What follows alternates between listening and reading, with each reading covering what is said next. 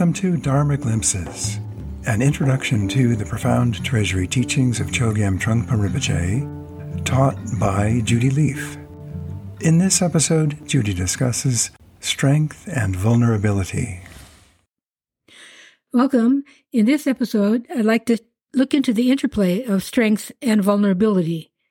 I'd like to explore how easy it is to lose something raw and tender at the very heart of ourselves, fundamentally, in the heart of humanity. How does something so soft and fluid become so rigid, as if set in stone? How does what began as a questioning mind so easily become a closed mind? What is all that about, and how does it relate to meditation practice and Dharma teachings? It may sound strange, but sometimes I think it's better not to know so much, to have more of a let's find out mind and less of a this is the way it is on. Traditional texts talk about the importance of having confidence or certainty in what you're doing, but the certainty isn't certainty into your own opinions and your point of view, but certainty in the tender, loving quality of your heart and the openness and clarity of mind. At our core is our tender heart tinged with a touch of sadness. It is sweet and vulnerable. This soft spot may be pretty deeply buried, but it is always there. Even very simple or momentary experiences can connect us with this heart. You might watch a swallow pair fly back and forth over and over, bringing food to their hungry chicks, and something melts or softens in you. You're brought out of yourself for a moment. Personally, I like to look at the night sky. When I am immersed in my personal dramas and concerns, I look up, and my mental fixations are cut by the vastness, the awe, and the beauty. It is so beautiful to be able to be touched in this way. But this inner core of tenderness can also make a person feel threatened and so vulnerable. To open up puts us at risk of rejection or heartbreak. Even small slights can make you feel raw and exposed. So we learn to armor up, to wrap that tenderness in layers and sheaths of protection. There is so much pressure to hide our vulnerability from others, to project strength and confidence. So we begin to buy into a dichotomy between strength on one hand and vulnerability on the other, and little by little, we dull our feelings to hide our imperfections and inner world. We look for all sorts of ways to become stronger, less vulnerable, more prepared, more able, more perfect. Although we may feel vulnerable inside, we create all sorts of layers and armoring to hide that. We hide that from others, but also we hide that from ourselves. But as we hide that openness and vulnerability, we also cut off that tender wellspring of kindness and compassion. In order to practice meditation, you have to be willing to look at your own experience directly. You need to look at your own mind, at the rising of emotions and your habitual patterns. And that means you need to be willing to look at your own vulnerability as well as your own strength. The media is filled with all sorts of advice about how to feel stronger, more secure. Self help is a huge industry, and we are bombarded with advice of all kinds. If you eat the right food, maybe you'll be more secure. If you do these exercises, you'll be stronger and more secure. If you follow this leader or believe in this ideology, you'll feel safer and more secure. If you gather the right resources, if you're richer, if you're smarter, if you have better credentials, if you're this, if you're that. And that even extends to the world of spirituality. If you do this meditation practice, if you study that text, if you meet this great teacher, you'll be more secure, less vulnerable.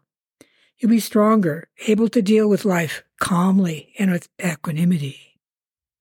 I'm not saying we shouldn't try to improve ourselves. In fact, it's true that if we follow some regimen for a while, we may start feeling pretty good about ourselves. Might even begin to look back on our old self with distaste or embarrassment, as opposed to our new self, our new improved self that we've worked so hard to build. We worked hard to get it together, and now we've gotten it together. And we can bask in that sense of accomplishment, at least for a while. But weirdly, that's exactly the point where many people start to lose it, start to fall apart. Because all these promises of how to feel more secure, they're false promises. They only go so far. Ultimately, they aren't really the answer. That approach is not really going to work in the long run. You may be richer, smarter, you may have a bigger house, more credentials, etc., etc., blah, blah, blah. But within yourself, at the intimate level, none of that really provides true security. So we keep trying one thing after another, try to make that work, to force it to work. That struggle, that constant struggle for this or that, for this new thing or that old thing, this wise thing or that powerful thing. That's given the label of ego.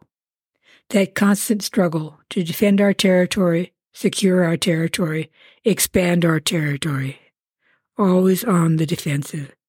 In that context, our own vulnerability is a real threat, a sign of weakness, something to be gotten rid of, something we've worked hard to overcome.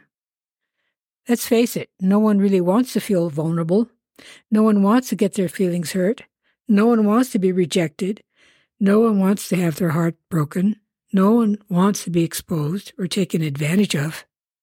But is true strength possible only by covering up that vulnerability, pretending it is not there? Are strength and vulnerability incompatible? Are they the only two options? Do we have to choose between the two? To be strong, do you have to be hard hearted and block that tenderness of heart? Is it dangerous to be open? If you let yourself really feel in contact with that tender, vulnerable core, will it just make you weak and soft? The posture of meditation with its strong back and soft belly is a symbolic teaching on the possibility of overcoming that dichotomy. It is symbolic of the integration of strength with vulnerability. So much is lost when those two are not in harmony.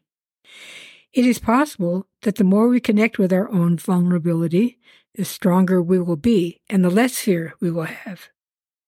Even more, we may discover that our vulnerability is not actually a weakness, but our greatest source of strength. If we allow ourselves to really feel or touch that fundamental vulnerability at our very core, we can begin to develop a more genuine and true kind of strength. We may discover that covering up our vulnerability leads to weakness, not strength. And at the same time, when we are caught up in our feelings of vulnerability, we do lose sight of our strength. It is only when we bring vulnerability and strength together in harmony that we begin to live in this world in a more confident, fresh, and vivid way. Thank you for joining me for this glimpse of Dharma.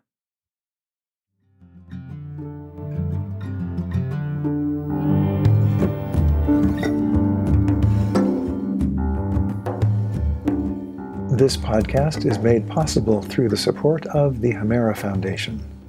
To learn more about Judy Lief's teachings, publications, and retreats, or to contribute to the support of this podcast, please visit judylief.com.